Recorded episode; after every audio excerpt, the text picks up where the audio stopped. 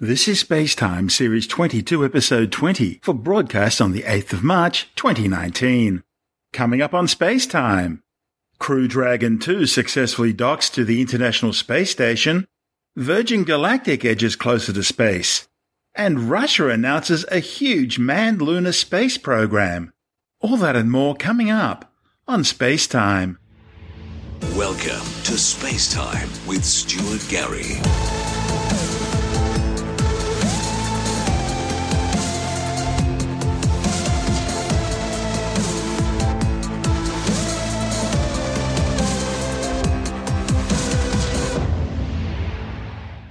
SpaceX's new Crew Dragon 2 capsule has successfully docked with the International Space Station, completing the first part of its historic Demonstration 1 test flight.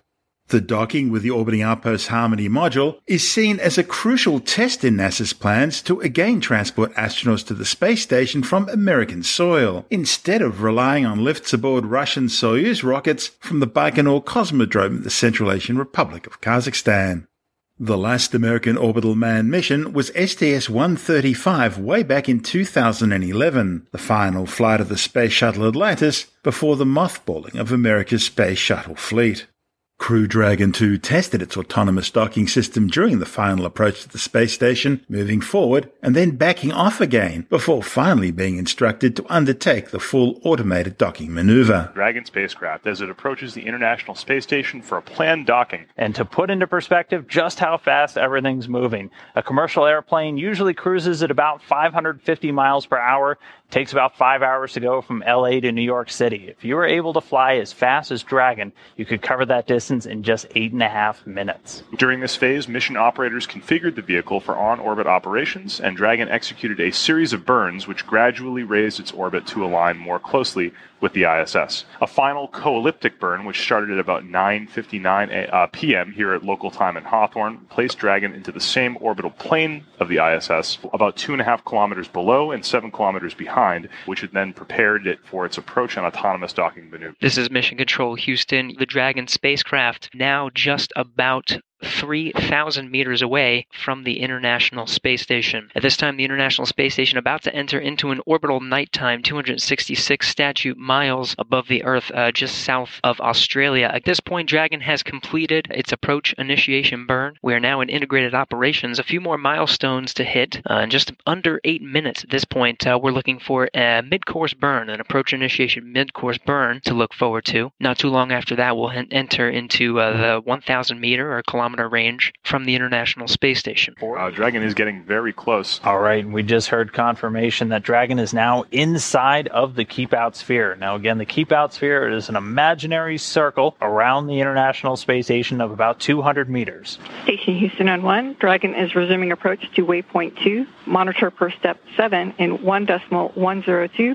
Dragon approach and retreat monitor. Dragon is currently resuming its approach towards waypoint 2. Dragon 2 in full light with its nose cone open, soft capture ring deployed. That ring is uh, extended above the hatch by six hexapod arms that are all attached to Dragon by springs. So that that will be the first part of Dragon to make contact with the ISS. When it does, those springs will uh, compress and absorb and dampen any of the relative velocity differences between the space station and Dragon. This soft capture system was actually subjected to extensive testing and uh, the six degree of freedom dynamic test system at NASA Johnson, and uh, this was actually the very same system they used uh, to test other docking systems at NASA. So again, Station Houston in 1, 20 here. meter hold confirm.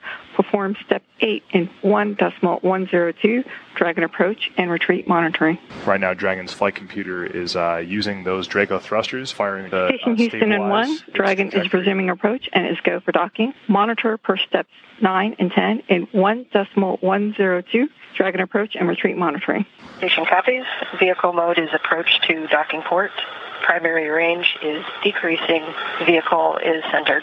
Copy all. Getting good reports from Anne McClain there on board the International Space Station. Dragon is approaching, everything in on the center and still looking good. So the crew is using that centerline camera on the Dragon spacecraft just to do all of their final monitoring of the vehicle. That international docking adapter. It's attached to a larger black piece of the station that's a pressurized mating adapter, which is then attached to actually one of the modules uh, which is known as Node 2 and the Harmony. It's the Harmony module. So Dragon continuing to close in. The International Docking Adapter. The IDA is a passive system, and uh, the Dragon contains all the active components of that docking system. Range is nine and a half and decreasing. Vehicle is centered. Largest excursion observed is less than half a meter and less than half a degree. Copy. All right, we're inside 10 meters. The very first part of Dragon that will make contact with the ISS is that soft capture ring. It's extended forward from the hatch of the Dragon right now. As soon as those petals make contact, latching pawls will engage and hold the petals against the uh, opposite ones on the IDA, and contact pins will depress, and we should hear the call out for soft capture achieved. Crew hands off point.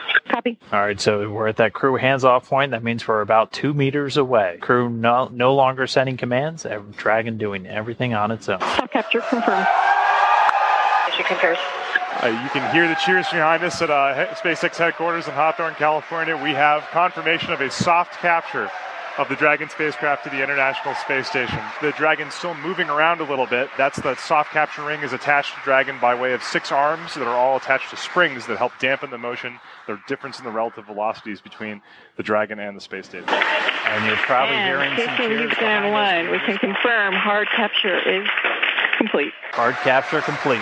Excellent news. That means that that Congratulations once again to a huge team around the world to make this possible.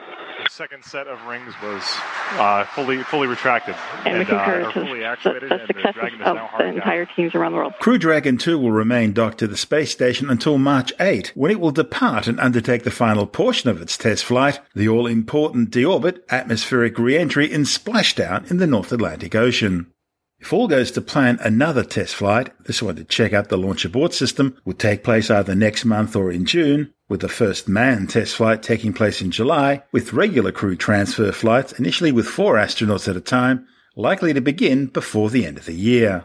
You're listening to Space Time. I'm Stuart Gary.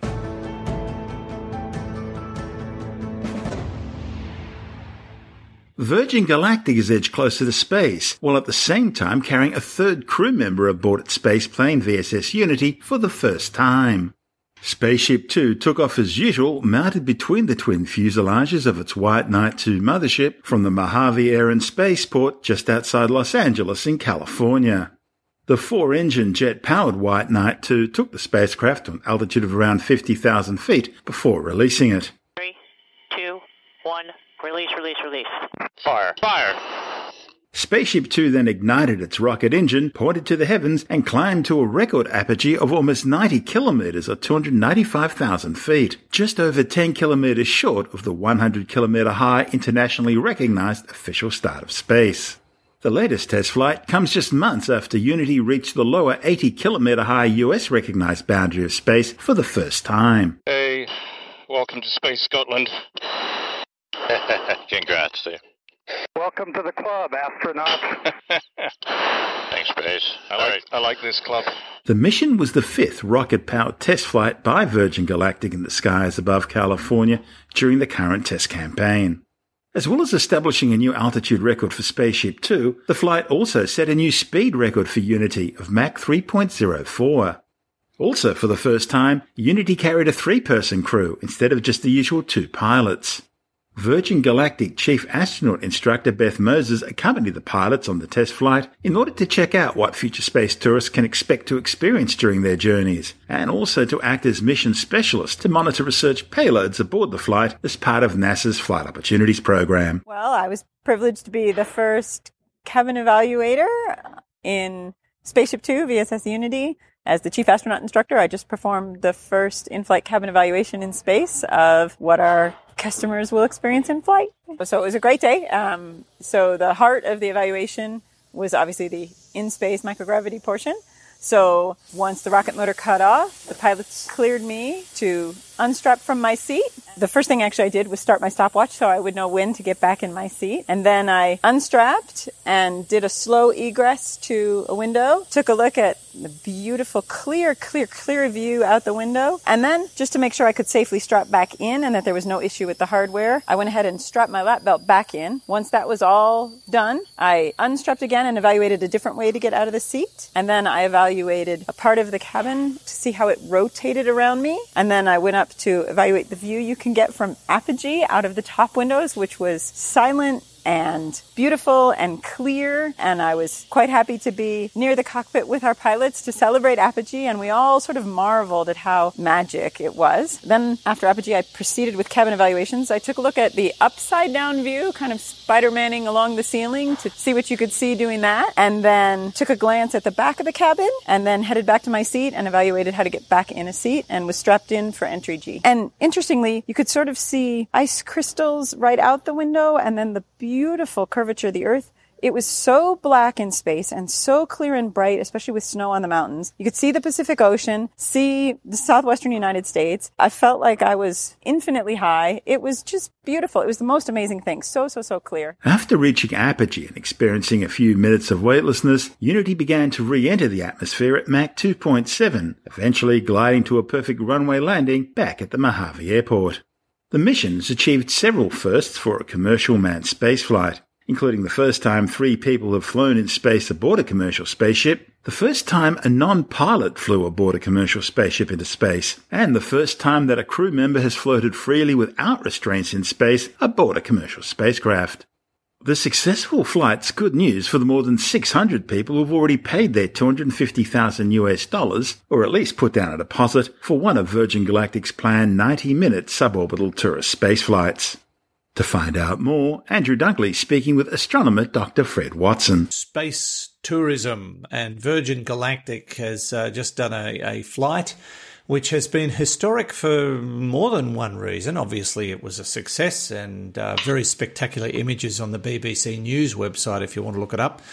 But uh, something else extraordinary happened here, and uh, it involved one of the astronauts. Indeed, that's right. Let me read what he said when he came back down uh, and landed uh, back in the Mojave Desert. Well, if you're going to quote him, better do the accent. That's what I was going to say. It was thrilling yet smooth and nicely controlled throughout, with a view at the top of the Earth from space, which exceeded all our expectations.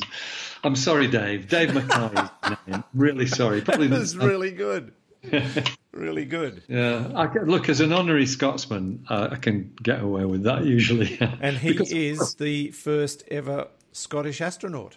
He is. That's right. As, he's and as a consequence. Yeah, he's from well up in uh, in the north of Scotland, from Helmsdale, which is way up in the Highlands. Well, I mean, that's, that's not an achievement because he's close enough to walk.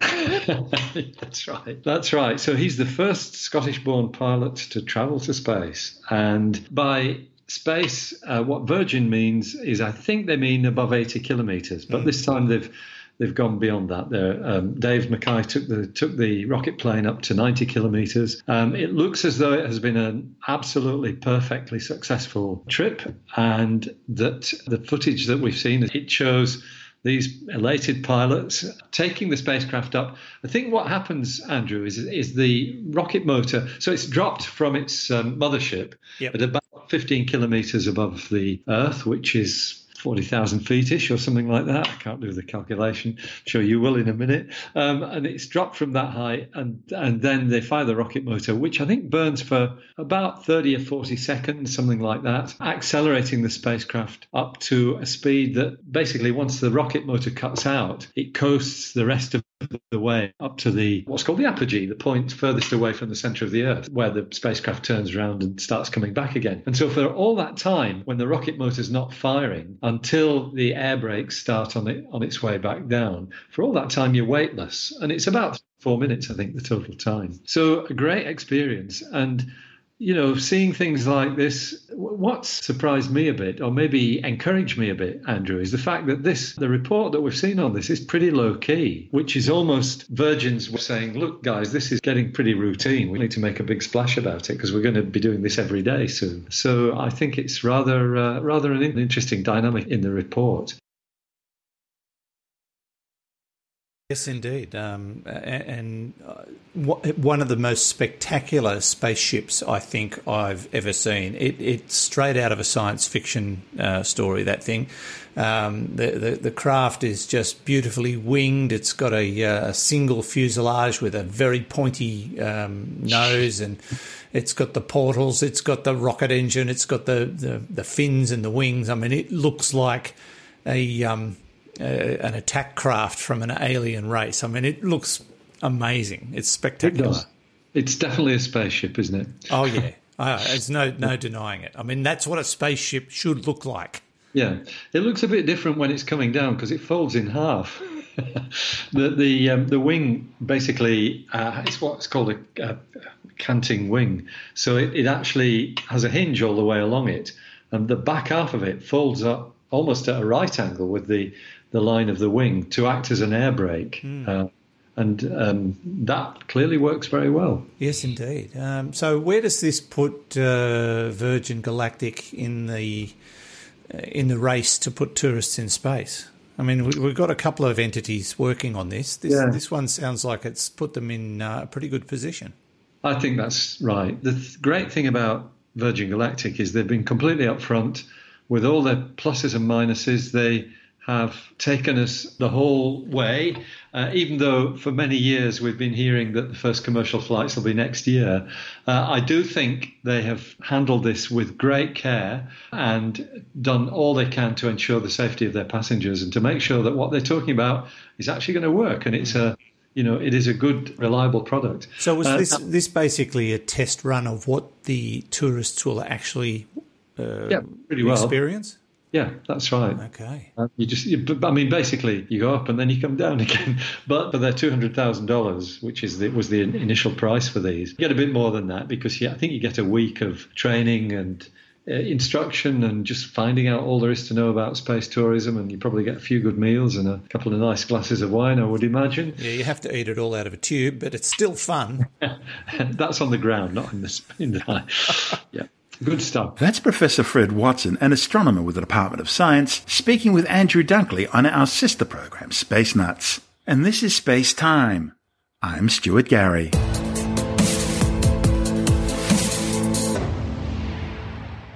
Russia has announced plans for a major manned lunar exploration program, expected to put cosmonauts on the moon by 2031, with a Russian lunar base operational by 2034. Moscow says the mission for the Russian Academy of Sciences will transport a heavy lunar rover capable of carrying astronauts.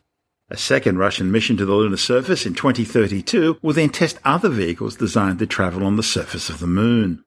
A third mission slated for 2033 will see cosmonauts undertake long distance journeys across the lunar landscape in order to conduct scientific research and test robotic systems.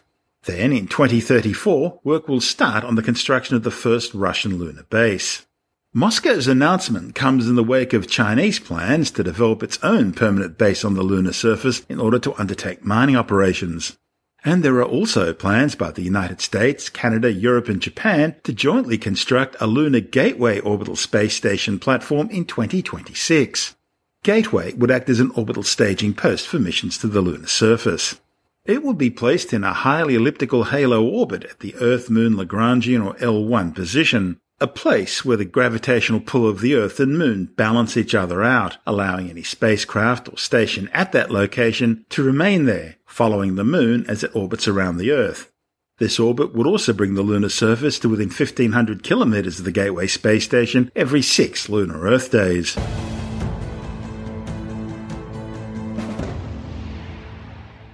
Time now to turn our eyes to the skies and check out the celestial sphere for March on Skywatch. And Happy New Year! Well, it would be if this was ancient Mesopotamia or Rome. You see, March was the first month of the new year, going back to the earliest concept of celebrating New Year's Day at the time of the vernal equinox, around 2000 BCE. The early Roman calendar, which had just 10 months, also designated March the 1st as New Year's Day. That 10 month year is still reflected today, with the name September or Septem being Latin for seven, October Octo meaning eight, November or Novem nine, and December or Deci meaning ten. It wasn't really until the Gregorian calendar that January the 1st was marked as the start of the new year. But at the beginning, it was really mostly only Catholic countries that adopted it. Protestant nations only gradually moved across with, for example, the British not adopting the reformed calendar until 1752. Prior to that date, the British Empire and its American colonies celebrated New Year's Day on March the 25th. The astronomical highlight of the month is the March equinox, which will this year take place at 8.58 on the morning of Thursday, March the 21st, Australian Eastern Daylight Time. That's 5.58 pm in the evening of Wednesday, March the 20th, US Eastern Daylight Time, and 2158 Greenwich Mean Time. For our listeners in the Northern Hemisphere, it's of course the vernal equinox, meaning the start of spring. Or for those of us south of the equator, it's the autumnal equinox, meaning a move into autumn. The day marks the point in Earth's orbit around the Sun when the planet's rotational axial tilt means the Sun will appear to rise and set exactly due east to anyone standing on the equator. And of course, it'll set exactly due west to anyone standing there. It means almost equal hours of darkness and light. In fact, the very word equinox is derived from the Latin, meaning equus or equal, and nox, meaning night. It all comes about because Earth's rotational axis is tilted at an angle of 23.4 degrees in relation to the ecliptic, the plane created by Earth's orbit around the Sun. That planetary axial tilt is pointed at the same position in the sky, regardless of Earth's orbital position around the Sun. On any other day of the year, either the northern or southern hemisphere it tilted more towards the sun. But on the two equinoxes, around March the 21st and September 23rd each year, the tilt of Earth's axis is directly perpendicular to the sun's rays. The moment of the March equinox is also used to define the celestial coordinate system of right ascension and declination. In astronomy, the celestial coordinate system is the astronomical answer to the latitude and longitudinal coordinates used on Earth's surface. It's used to specify the positions of objects in three-dimensional space and the direction of objects on the celestial sphere, the imaginary globe surrounding the Earth. It lets scientists determine the position of celestial objects such as satellites, planets, stars, galaxies, and so on. Right ascension, which uses the symbol alpha, is the angular distance measured eastwards along the celestial equator from the vernal equinox. On the celestial sphere, it's analogous to the terrestrial longitude. Declination, which is the symbol delta, measures an angle north or south of the celestial equator, so it's the celestial equivalent to terrestrial latitude. Okay, so what's happening up in the skies tonight? Well, marking the vernal equinox and setting in the west this time of year is one of the oldest recognized constellations in the heavens, Taurus the Bull, which was first named around 6,000 years ago. In Greek mythology, Taurus represents the king of gods Zeus as he lusted after King Agenor's daughter Europa, who was looking after a herd of cattle. Now, being a god with godlike powers, Zeus transformed himself into a powerful white bull so that he could get closer to the beautiful Europa. Once transformed into Taurus the bull, Zeus convinced Europa to climb on his back, and he then carried her off to the island of Crete. Taurus's head is represented by the dominant V-shaped grouping of stars. The bright reddish star is Aldebaran, an orange giant one and a half times the mass of the Sun, located about 65 light years away. It's the 14th brightest star in the night sky and the closest bright star to the point of the vernal equinox. In ancient Arabic, Aldebaran's name means the follower. That's because it appears to follow the seven sisters of the Pleiades open star cluster. It's also the first of four royal or guardian stars identified by the ancient Mesopotamians. Lying near Aldebaran is a V-shaped grouping of young newborn stars known as the Hyades. These are the nearest open star cluster to Earth, located just 153 light years away. And just a reminder that March 14, that is 314 in American speak, marks the yearly celebration of the mathematical constant pi. We all know pi is the ratio of a circle's circumference to its diameter, but it's also an irrational number, meaning its decimal representation never ends and it never repeats. More than just a number, pi has important applications in astrophysics, in orbital mechanics, and in many other fields of astronomy. So far, pi has been calculated to over a trillion digits, and yes, there are lots of nerds out there who remember a great many of them.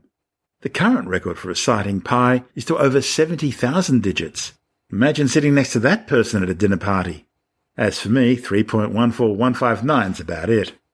As well as Pi Day, March 14 also marks the birthday of a man I regard as the greatest scientist of all time, the great Professor Dr. Albert Einstein.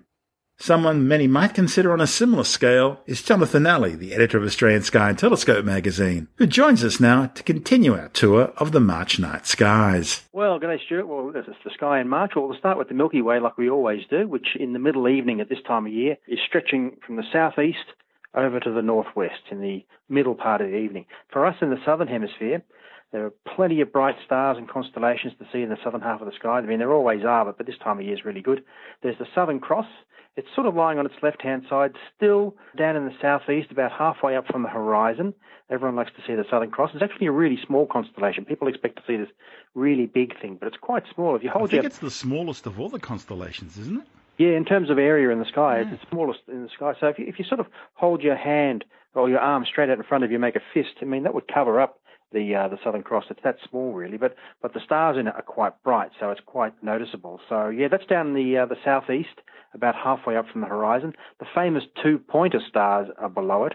They're called the pointer stars because they, well, you draw a line from it more or less points towards the Southern Cross. Don't know why you'd need to, because the Southern Cross is pretty easy to find. You can get confused with a False Cross sometimes. That's why you always look for the pointer stars. There is, yeah. There's another uh, group of stars down there that's called the False Cross, and it's bigger. It's about twice the size of the Southern Cross, um, and the same sort of shape.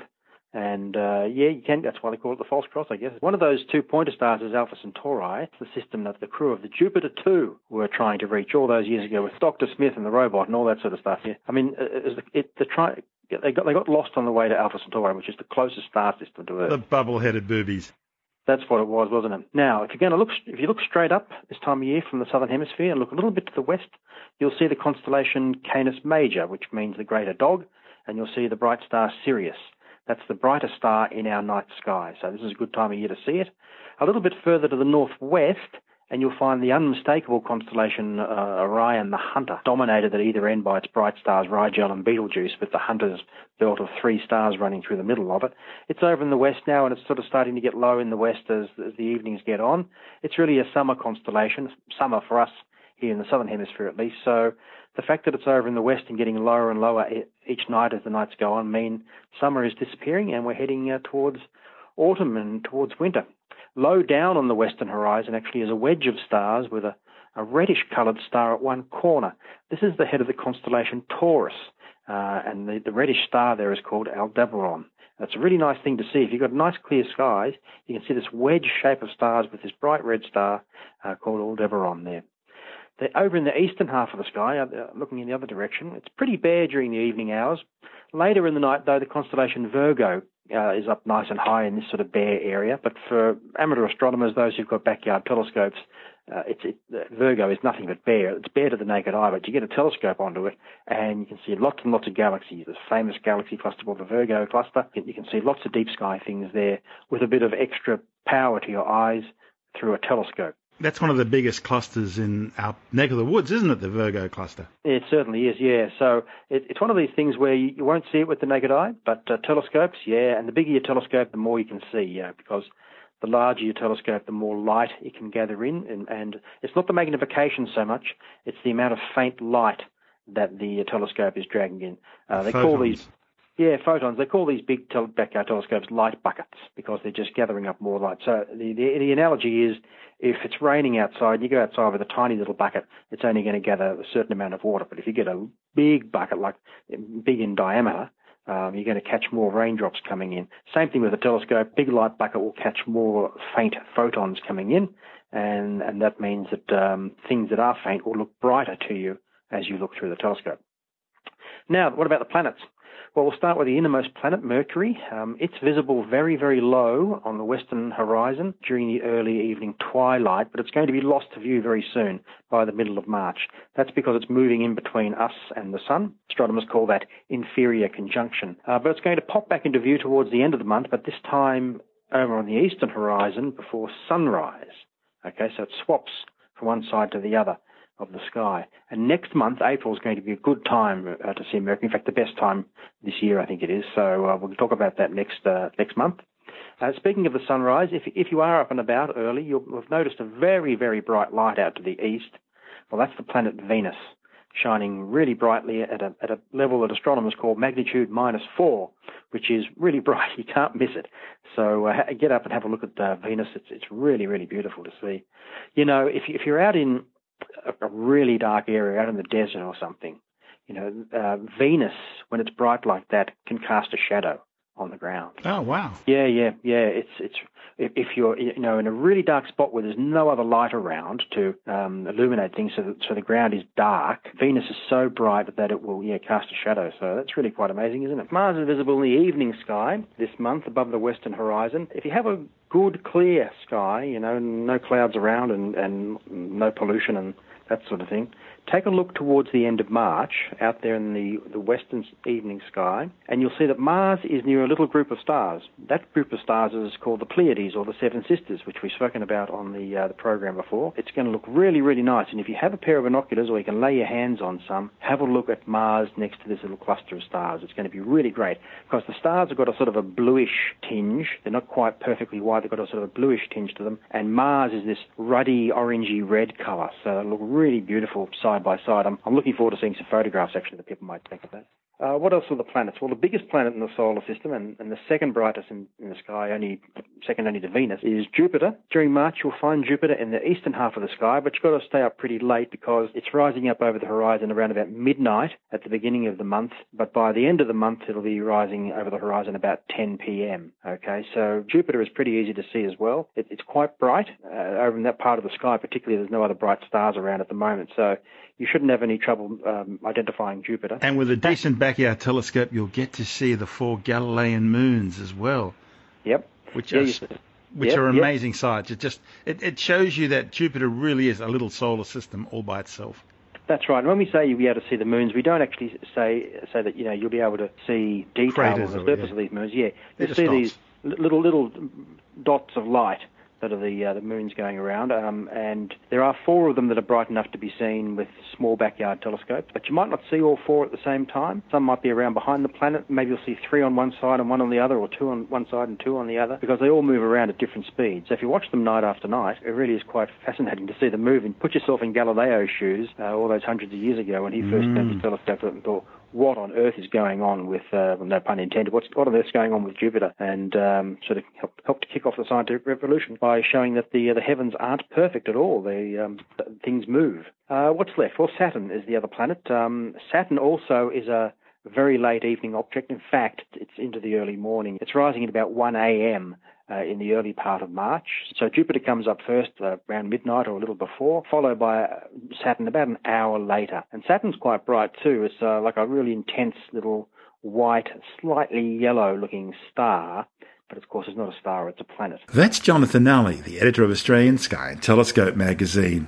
You're listening to Space Time. I'm Stuart Gary, and that's the show for now. You can subscribe and download Space Time as a free twice weekly podcast through Apple Podcast iTunes, Stitcher, bitesz.com, Pocket Casts, SoundCloud, YouTube, Audio Boom, from spacetimewithstuartgary.com, or from your favorite podcast download provider. Spacetime's also broadcast coast to coast across the United States on Science 360 Radio by the National Science Foundation in Washington, D.C., and available around the world on TuneIn Radio. If you want more space time, check out our blog where you'll find all the stuff we couldn't fit in the show, as well as loads of images, news stories, videos, and things on the web I find interesting or amusing. Just go to spacetimewithstuartgary.tumblr.com. That's all one word and in lowercase, and that's Tumblr without the E. You can also follow us on Twitter through at Stuart Gary, at Spacetime with Stuart Gary on Instagram, and on Facebook, just go to www.facebook.com slash spacetime with Stuart Gary. Spacetime is brought to you in collaboration with Australian Sky and Telescope magazine, your window on the universe. You've been listening to Space Time with Stuart Gary. This has been another quality podcast production from bitesz.com.